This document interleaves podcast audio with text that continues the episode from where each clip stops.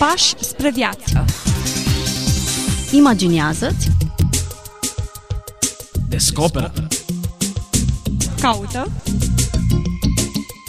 Trăiește. trăiește. Trăiește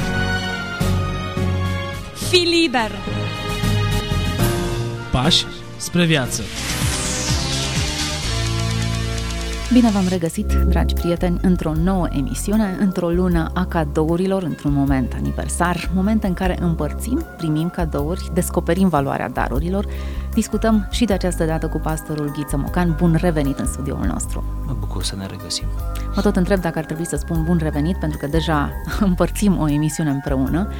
Împărțim uh, daruri unii altora și în mod special ascultătorilor noștri, cei care ne sunt dragi și importanți la această oră.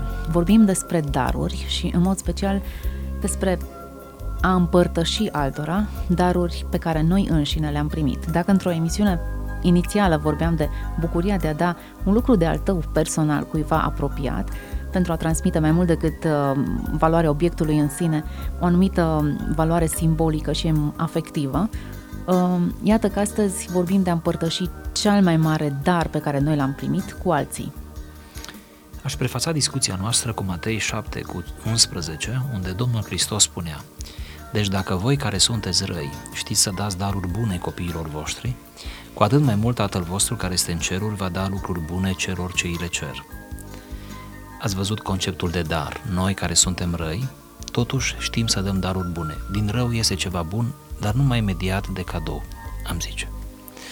Ei bine, Dumnezeu ne dă daruri bune, ne dă lucruri bune, căci orice lucru bun, spune și de săvârșit, se coboară din cer, de la Tatăl Luminilor, spune Apostolul. Darul cel mare însă pe care Dumnezeu ni-l dă și pe care dacă îl refuzăm ne punem în uh, pericol destinul nostru de aici și de dincolo, ne periclităm pur și simplu uh, destinul și viața noastră uh, eternă, este Domnul Isus Hristos. Dacă, din perspectiva darurilor și a cadourilor obiect pe care ne le facem unii altora, nu se cade ca darul primit, cadoul pe care îl primesc de la tine să-l dau mai departe. Iar dacă se întâmplă să fac asta într-un moment de nesăbuință, iar tu care mi-ai oferit acel dar, vei vedea cadoul tău pentru mine la o terță persoană, lucrul acesta te-ar, uh, te-ar nemulțumi, te-ar întrista, te-ar mâhni. Poate mi-ai spune sau nu mi-ai spune, dar nici nu are importanță. În sufletul tău ar fi o neliniște, în sufletul tău mai deprecia, în sufletul tău te întreba cum de a fost el în stare să facă una ca asta. Pentru că spuneam în repetate rânduri în emisiunile trecute, cadoul odată ce l-ai primit este al tău, devine ceva personal, devine parte din tine. Cum cel care ți l-a dat a rupt din el, ceea ce tu ai primit se atașează la tine.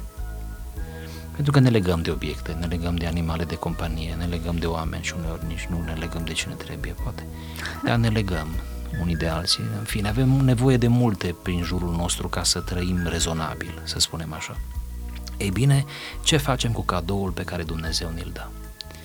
Spre deosebire de cadourile noastre, cadoul, marele cadou, adică Domnul Hristos, pe care Dumnezeu ne-l oferă, El se așteaptă ca noi să-L împărtășim, să spunem altora despre cadou. Să spunem că oricine poate primi un asemenea cadou. Să spunem că nu trebuie să te naști nu știu unde și nu știu când și să fii nu știu cum. Și să ai nu știu câtă școală sau să nu ai. Să spunem că poți să fii bogat, poți să fii sărac, chiar nu contează în perspectiva acestui cadou și că poți să-l primești. Pur și simplu, dacă ne lăudăm cu cadouri minore, aș vrea să învățăm la această emisiune, tot de sărbătoare, să ne lăudăm cu marele cadou. Să ne lăudăm cu surprinderea pe care noi am avut-o și să povestim altora despre Hristos cu acea încântare cu care am făcut-o chiar după ce cadoul era proaspăt, după ce l-am primit, când l-am desfăcut, când am zis, wow, câte binecuvântări am eu în Hristos. Ce înseamnă viața mea veche, ce a însemnat și ce înseamnă viața mea nouă o viață din belșug, din abundență, pe care mi-o oferă mie Hristos. Să împarți altora din cadoul primit, să-L împarți pe Hristos altora, pentru că, așa cum spunea o seamă de gânditori creștini de-a lungul secolelor, Hristos nu mai este fizic printre noi și nu va mai fi niciodată, dar El se multiplică în noi. Și El, prin intermediul bisericii sale și a împărăției sale pe pământ, răsfrânge în lume și în societate aceeași iubire, aceeași bun, bunăvoință, aceeași bunătate, aceeași gentilețe, aceleași haruri speciale mediate de Biserica lui Hristos. Interesant că darul acesta a fost destinat din start să fie împărtășit cu ceilalți. E, e nu neapărat anticipația, am putea spune, anticipația darului, îți fac acest cadou cu speranța că îți vei face timp să îl împarți cu ceilalți.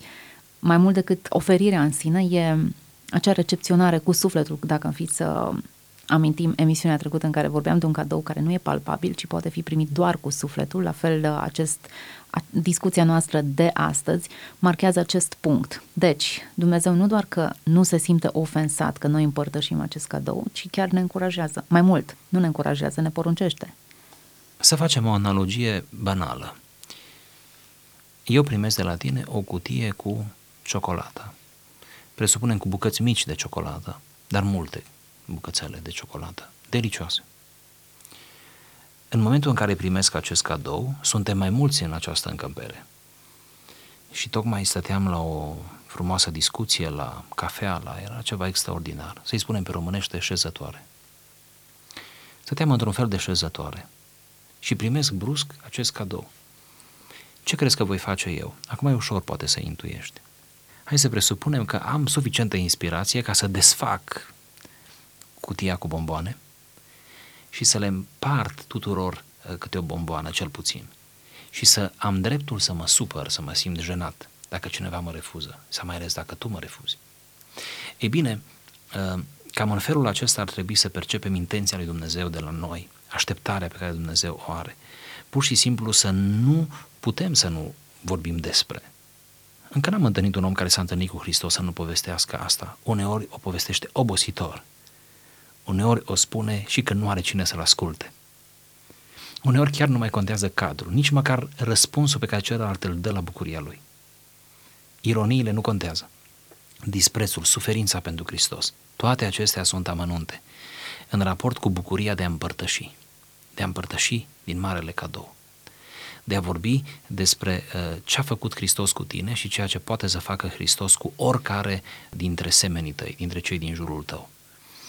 A împărți cadoul în felul acesta devine un fel de datorie, dar o dulce datorie, nu o corvoadă, și devine într-un fel uh, ceva automatic, ceva care se naște din noi și se naște odată cu schimbarea.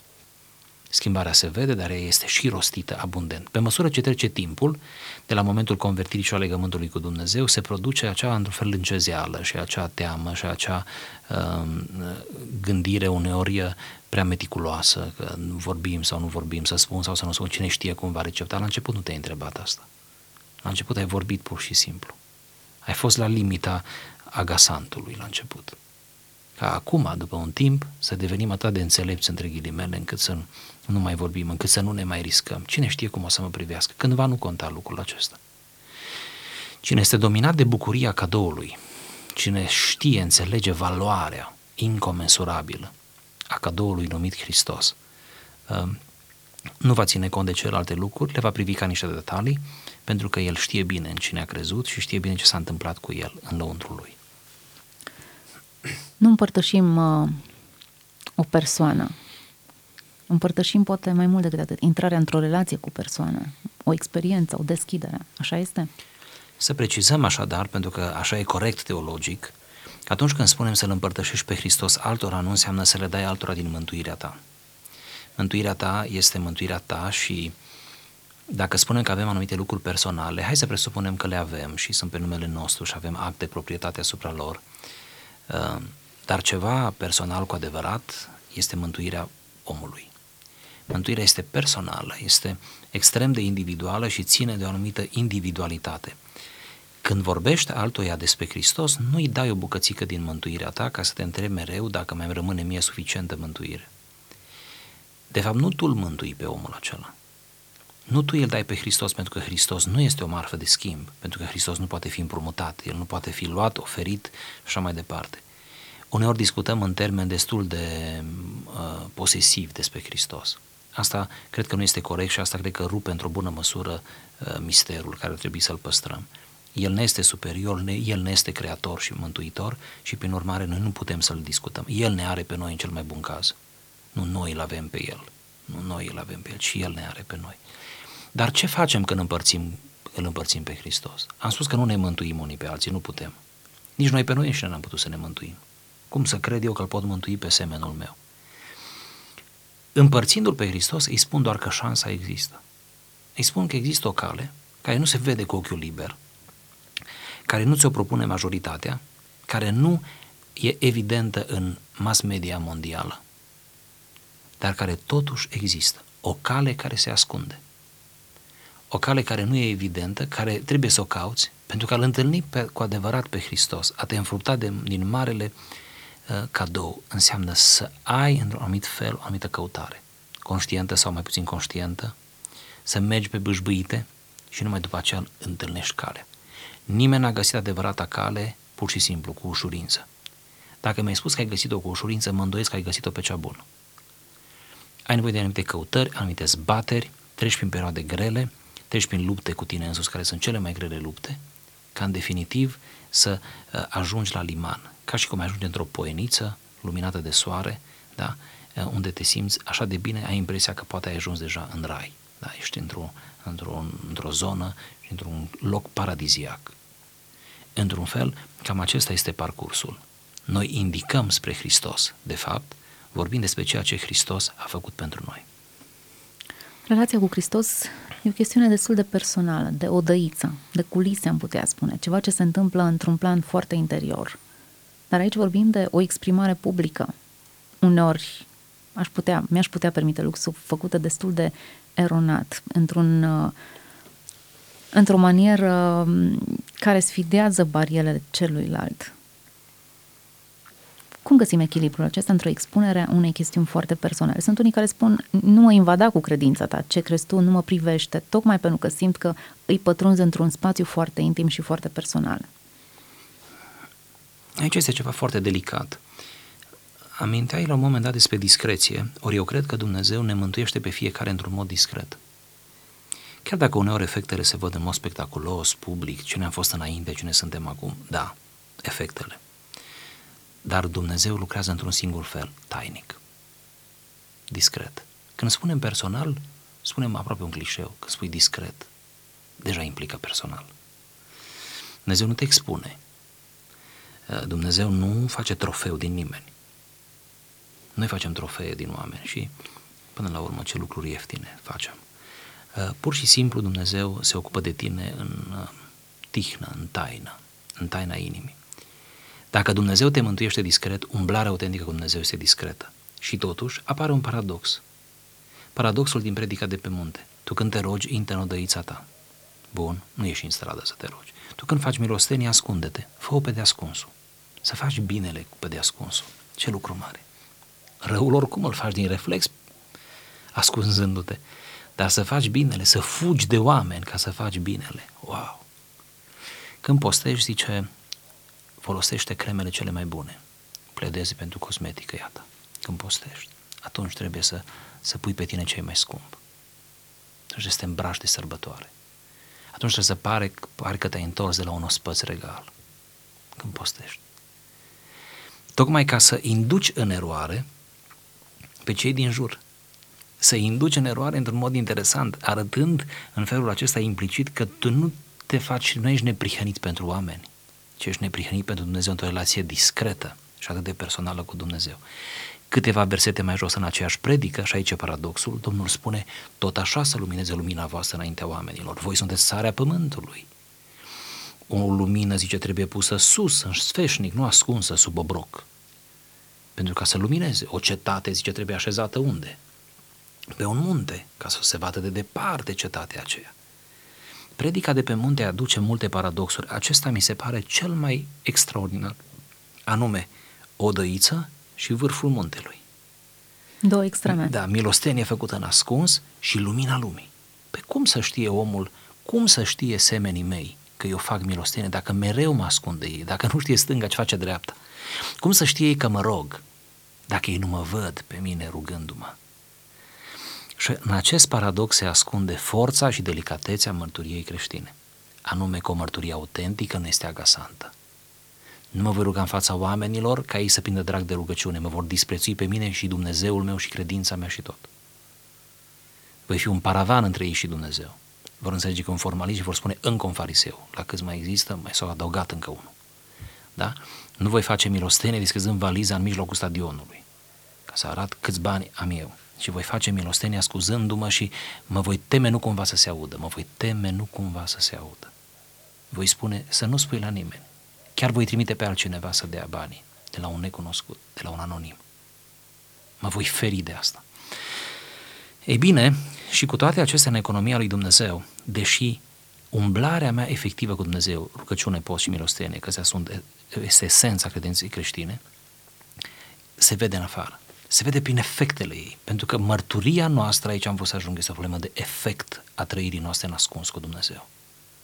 Nu mă rog în fața oamenilor, dar oamenii vor subînțelege că eu mă rog.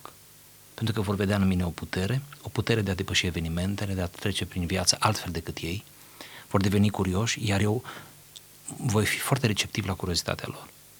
Le voi povesti, le voi sugera, îi voi chema, îi voi trimite, nu știu, măsura în care îmi permit asta cu ei, le voi da recomandări de lectură și așa mai departe. Voi povesti cu ei, voi, voi face timp, voi face din asta o prioritate.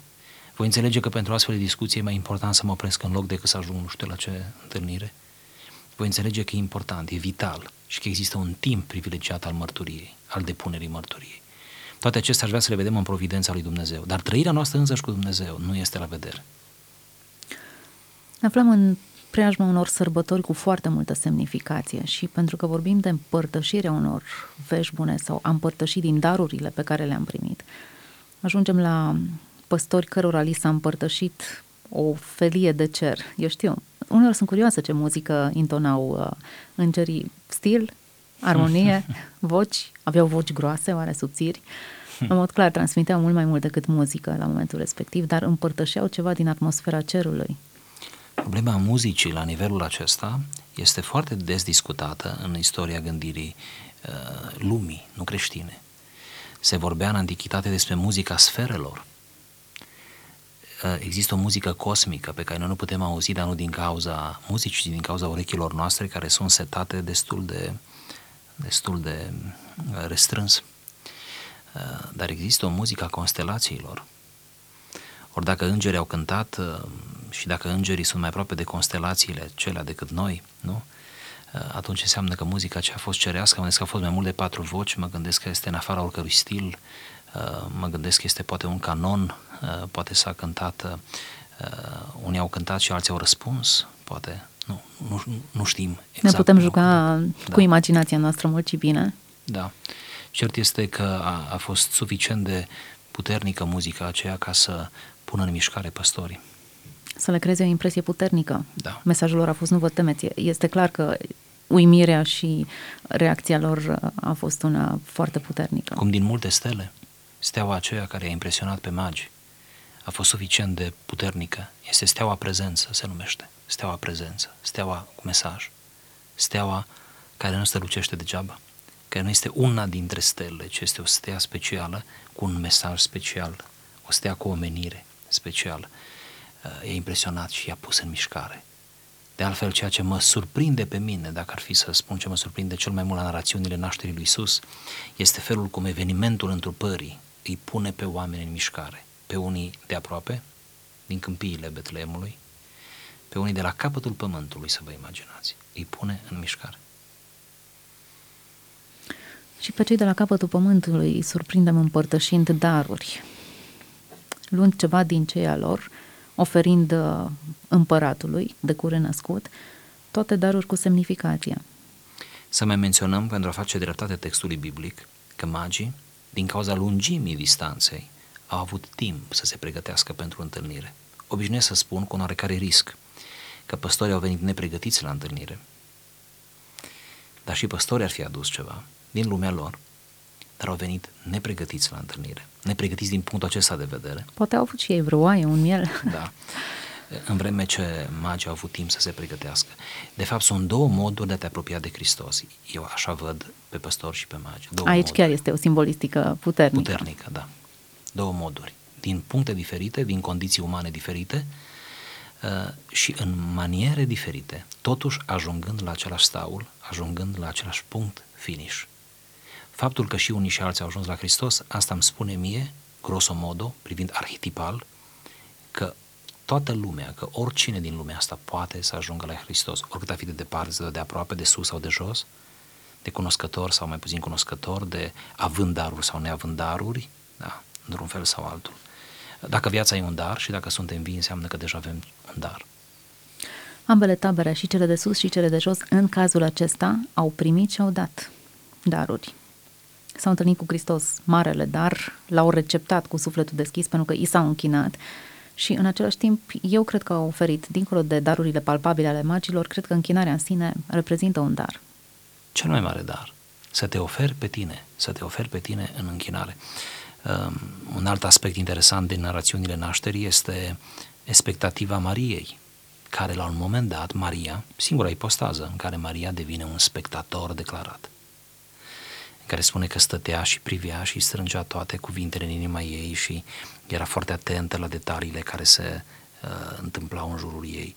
Această receptare, uh, această luciditate spirituală pe care o are Maria este extraordinară, exemplară, este o lecție. Nu? Este o lecție ca uh, nu numai să-L porți pe Isus, să fii aproape de Isus, nu? să fii teotocos născătoare de Dumnezeu, nu numai, ci să ajungi în postura de a înțelege mișcarea împărăției, să înțelegi ce se întâmplă în jurul lui Isus, ce se întâmplă în biserică, cum am spus noi astăzi, în biserica lui Hristos. Nu numai să ai o relație personală cu Hristos și să vorbești altora despre asta, ci să înțelegi în ansamblu mecanismul Bisericii lui Hristos. Iată un nivel uh, mult mai înalt, dar la care suntem într-un fel toți chemați, pentru că toți suntem chemați la slujire. Din păcate am ajuns și la finalul acestei emisiuni. Zboară timpul, nu-i așa?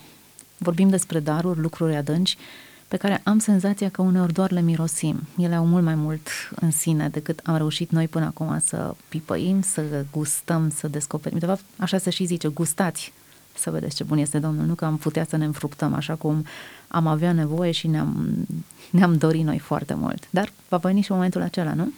Fără discuție și dacă toți suntem la final, dacă se poate, aș vrea să închei cu un citat uh, din uh, Randy Elkhorn, un autor care începe să fie tradus în românește și care merită atenția noastră. Un citat care mă gândesc eu că încheie nu doar această emisiune, ci întreg periplul nostru din aceste săptămâni și care aș vrea să-l las uh, ascultătorilor noștri și să fie într-o meditație. Pe măsură ce învățăm să dăruim, suntem atrași tot mai aproape de Dumnezeu.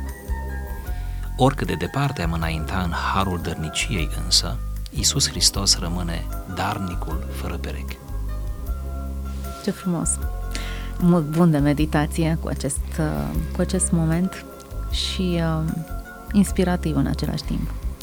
Fie ca Dumnezeu să se oglindească în noi în așa măsură încât să învățăm să dăruim, să iubim, să ne oferim pe noi înșine, cu mult mai mare dărnicie decât am făcut-o până acum. Sărbători fericite tuturor! La fel, Pași spre viață. Imaginează-ți. Descoperă. Caută. Trăiește. Trăiește. Trăiește. Fii liber. Pași spre viață